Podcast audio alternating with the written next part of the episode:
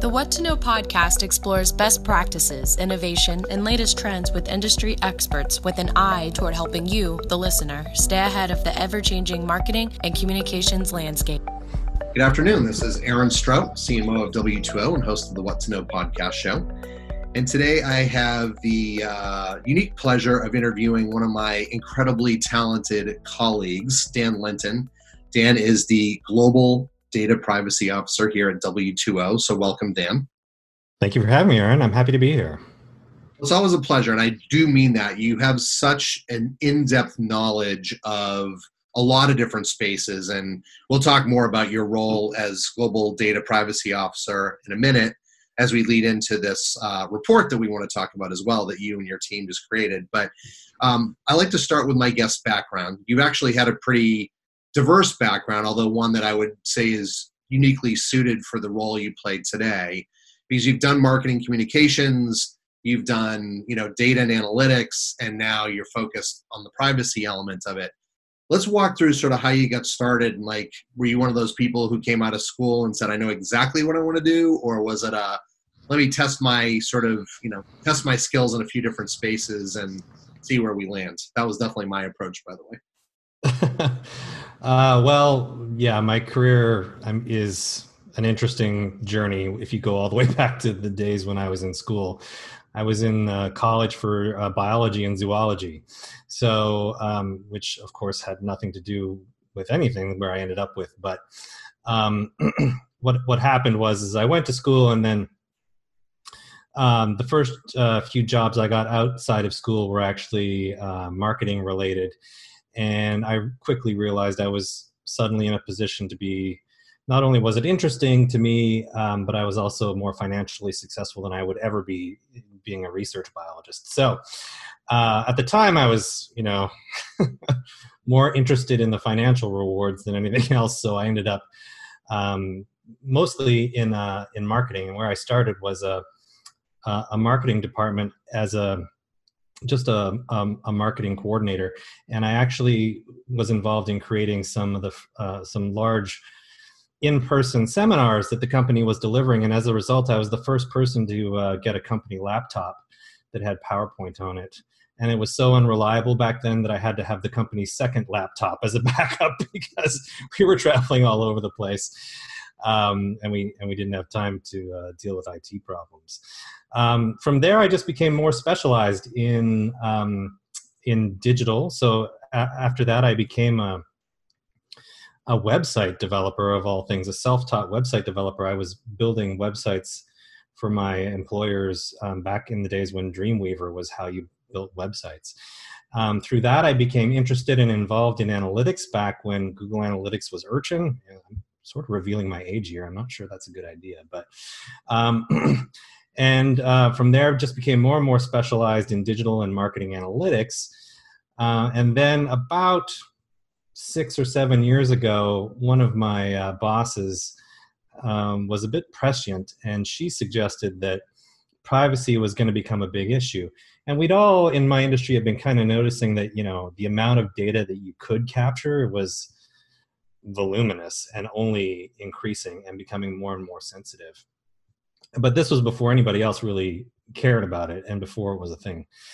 Um, but uh, she encouraged me back then to take the available training, which was um, it's called the Certified Information Privacy Professional designation. It's available through the International Association of Privacy Professionals, and it's currently the only official certification that you can get. Uh, I first got that uh, for the U.S. back in uh, well about six or seven years ago on the recommendation of this boss. Um, I didn't really use it full time. It was more of a side interest back then, and it didn't privacy didn't really blow up uh, as my boss back then had predicted as quickly as she thought it would. But eventually, it became a big, bigger and bigger deal. And then in May 2018, with GDPR, um, it became a very big deal and that's when it kind of became my uh, full-time job. I was working at w2o as a managing director of analytics and doing kind of privacy on the side. And then because w2o is really such a such a data driven organization it became obvious that the that we needed a, a full-time data privacy person. And um, it became instead of being my side hustle, it became my full time job, and here we are. Well, here we are, and I, I think, as I mentioned, you're uniquely suited because uh, I didn't know about the uh, the background, the zoology piece. I was a Russian studies major, so equally useful you know, in terms of my current job. But I did love the fact that you know you've spent times in marketing communications. You know, I think um, you were at uh, Deep Focus for a while. You were at Cardinal uh, Path. You know, focused on search worked at Intel for a while before, you know, which is when I first met you, and then joined us. And why I like that is, and I will say, you know, we are colleagues, but in full disclosure, one of the things I really appreciate about you is the fact that you do your job extremely well, but you also have a good understanding of why I'm trying to do my job. So I'm the, the head of marketing. And there are times where you get people, and in our um, general counsel, Rami uh, Horn is fantastic as well but when you get people that truly understand sort of what you're trying to do and how you're trying to do it, it makes it so much easier versus when you get someone that's just, you know, maybe they went to school, they were a lawyer, and that's kind of what they learned, right? Or maybe they were just like a data wonk. And so all they understand is sort of the uh, the ones and zeros, but they don't really take the time to understand the forces behind it, right? So the fact that when we decided that you were going to move into that global uh, data privacy lead, it, it felt like it made total sense because I knew that you had this background. I didn't realize that you know you had had the certifications as early as you did, but I do remember when GDPR came along, and now we have CCPA, which is the California equivalent, and I think being adopted across a lot of different fronts. So one of the things I do want to talk about that's related to this, and this is germane because again, you're not the guy that's just sitting here blocking everyone and telling them what they can't do. You actually took a proactive step and um, were prescient in this regard. And back sort of pre COVID, came up with this idea for a consumer attitudes on healthcare data uses and privacy report. That's one of the main reasons we're talking because the day this goes live will be the day that we put out a press release and make the report available to people. So I do want to dive into that a little bit. And let's start with the why did we decide to field it right? And i that's a little bit of a leading question because obviously this is a good good time to talk about that. But you know what was the the driving force and what got you as this guy that's you know supposedly keeping us and clients out of trouble saying i'm actually going to be proactive on this and i'm going to go out and do some research and you know help our clients find some stuff out yeah well um, w2o invested in this this study and and the the main goal for this wave of it anyway was to create kind of a privacy playbook for our clients. Um, of course, privacy is is rising up in in not only in people's awareness but also in terms of additional legislation.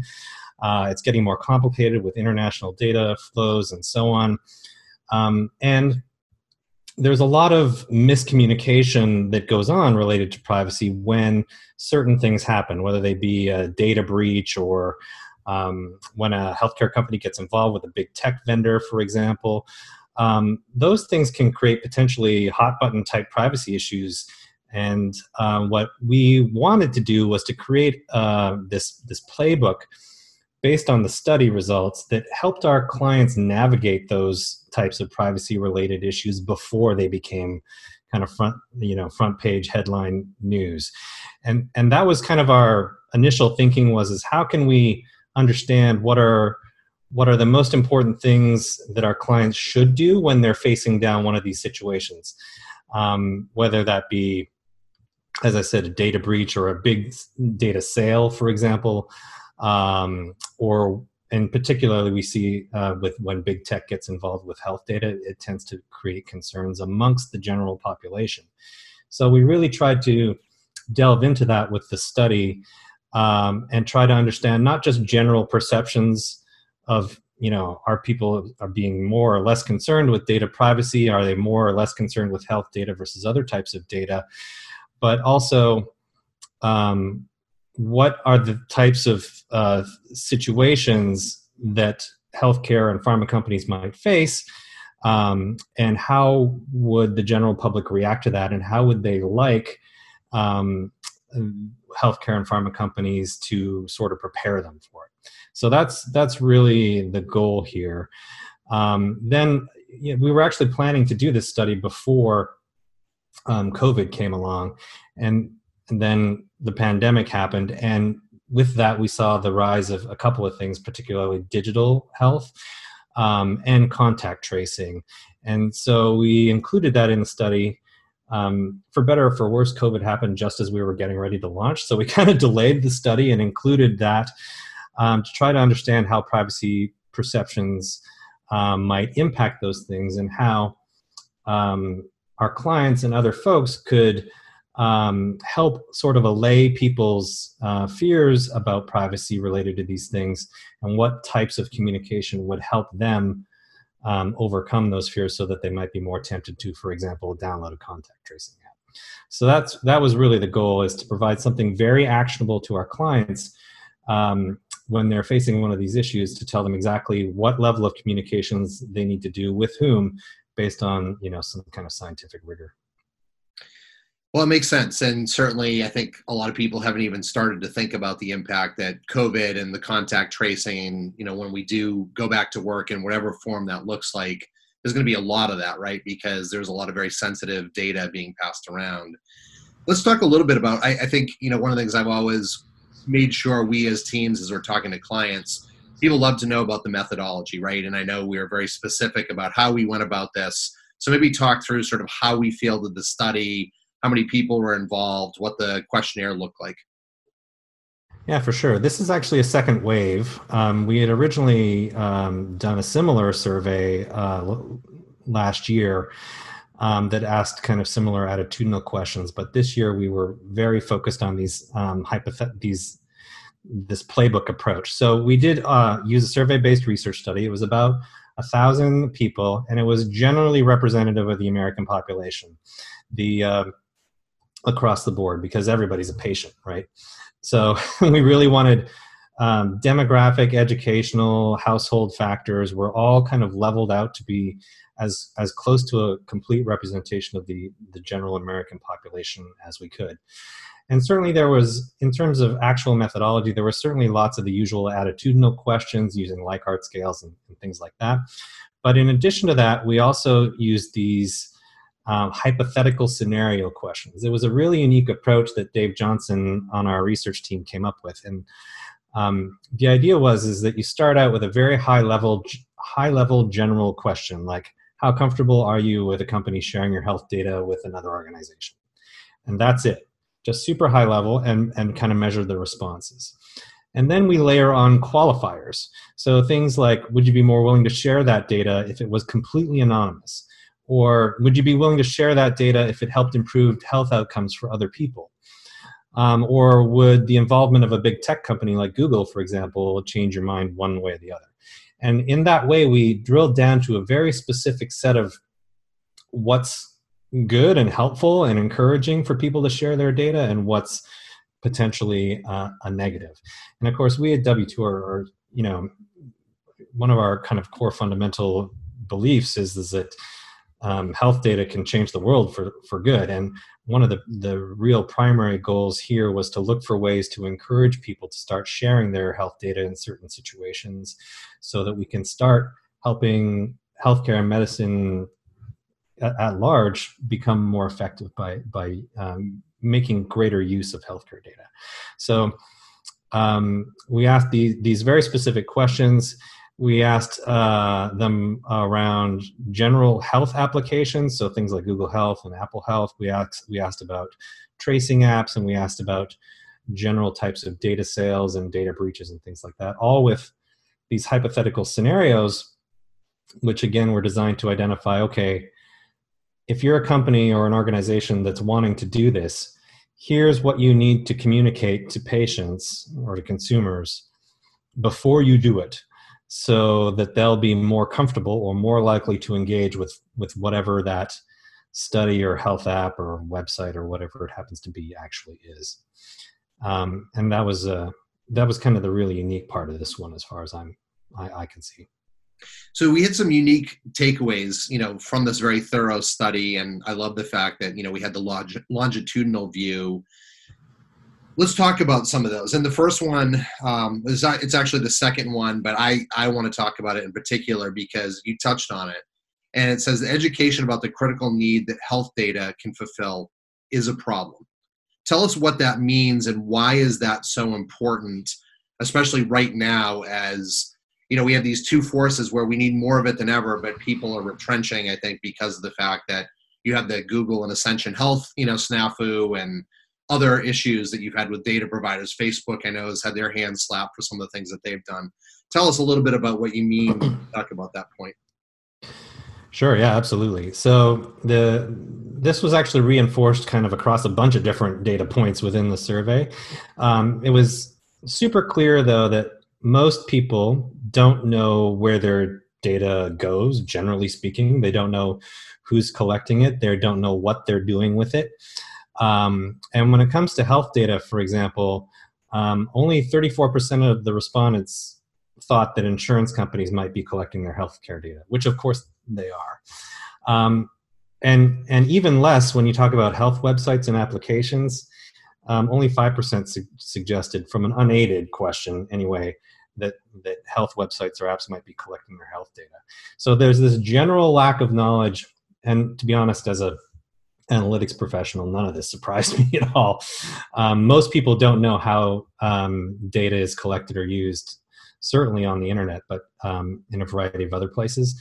And, and this research just reinforced that. But at the same time, people are super uh, concerned, particularly about their health care data, that it uh, remains private. So you've got this kind of strange combination of nobody really knows who's collecting it or what they're doing with it. But at the same time, there's also this general anxiety about what's it being used for um, and what kind of decisions are being made with it.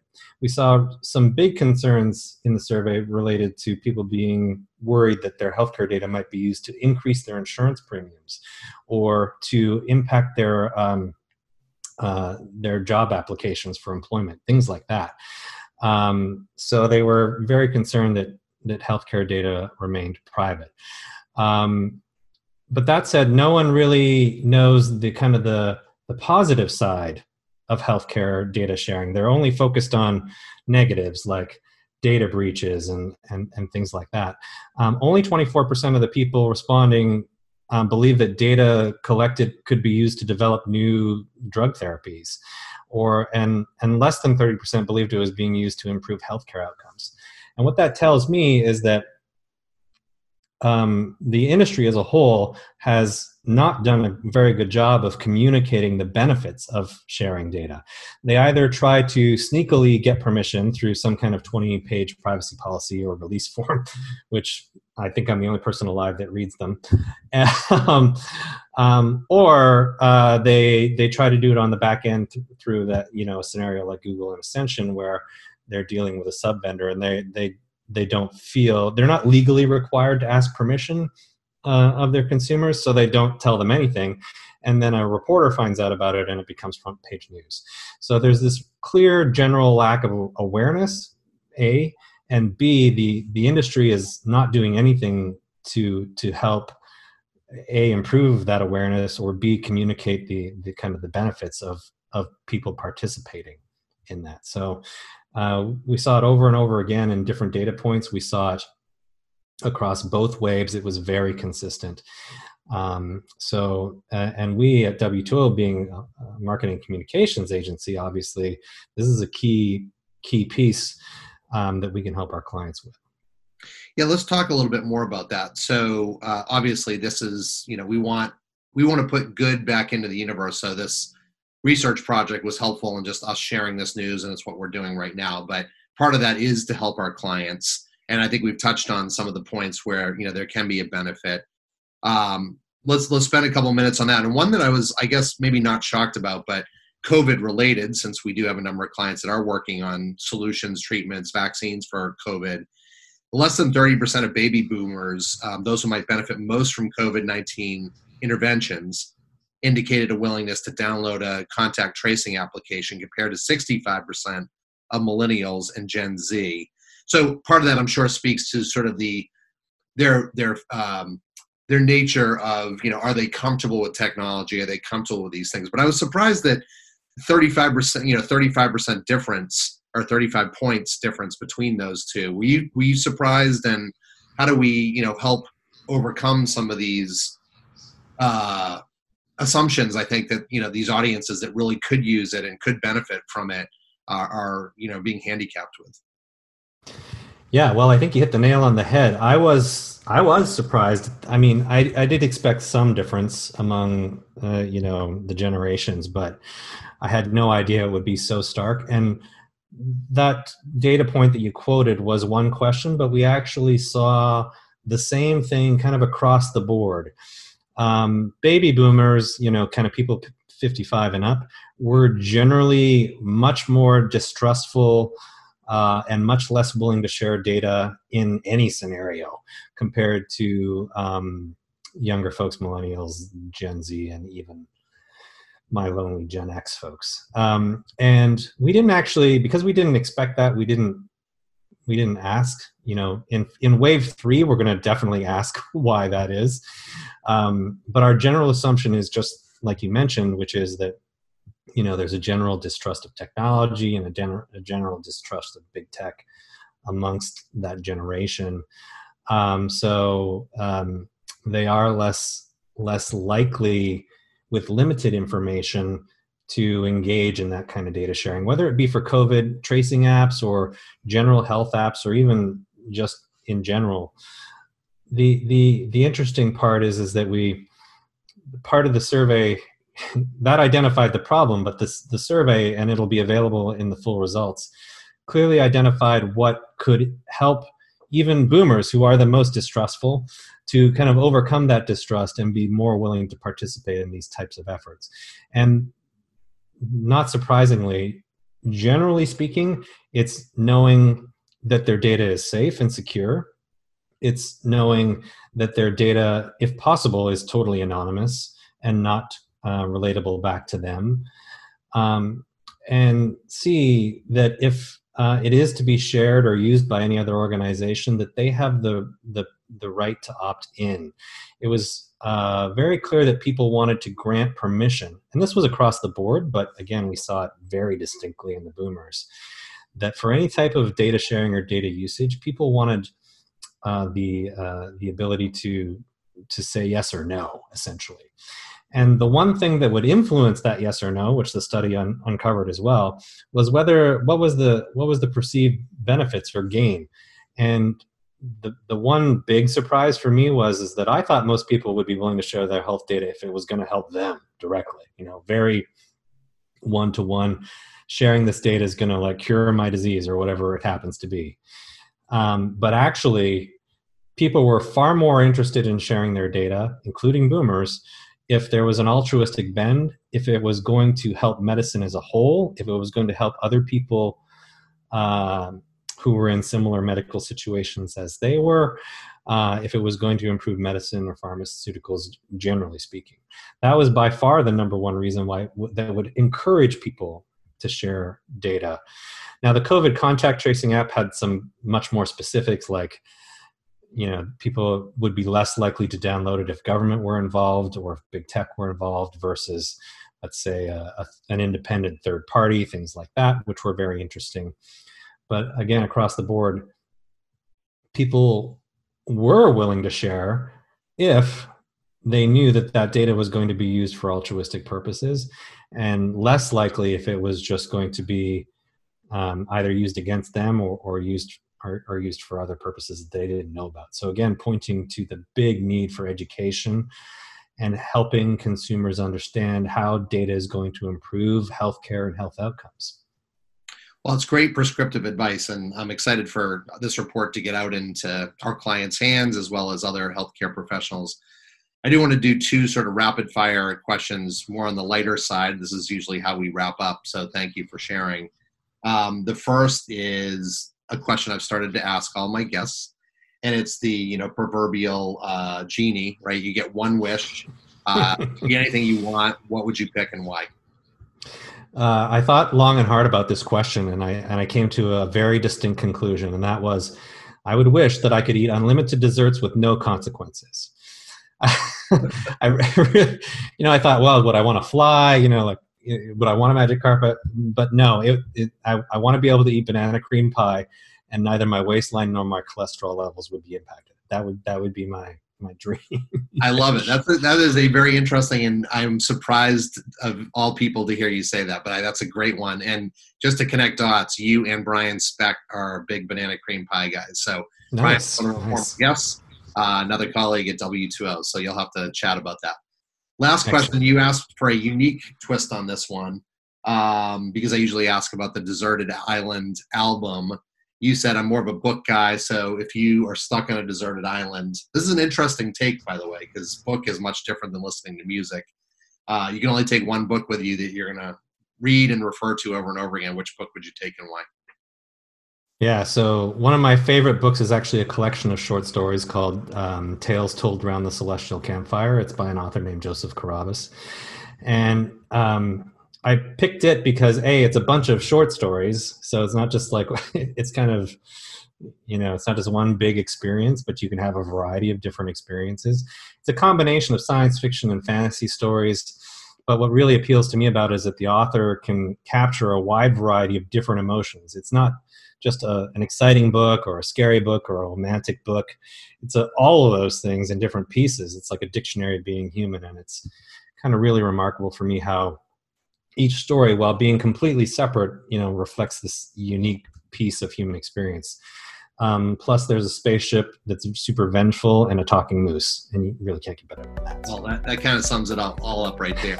Uh, and I love your thinking on that, by the way. That really is what I'm trying to get at. So, with that, I will wrap us up. Really appreciate your time, Dan. This is Aaron Strout, host of the What to Know and uh, CMO of W2O my colleague and resident smarty, Dan Linton, who is our global data privacy officer. Thank you so much for taking the time. Thank you, Aaron. Thank you very much.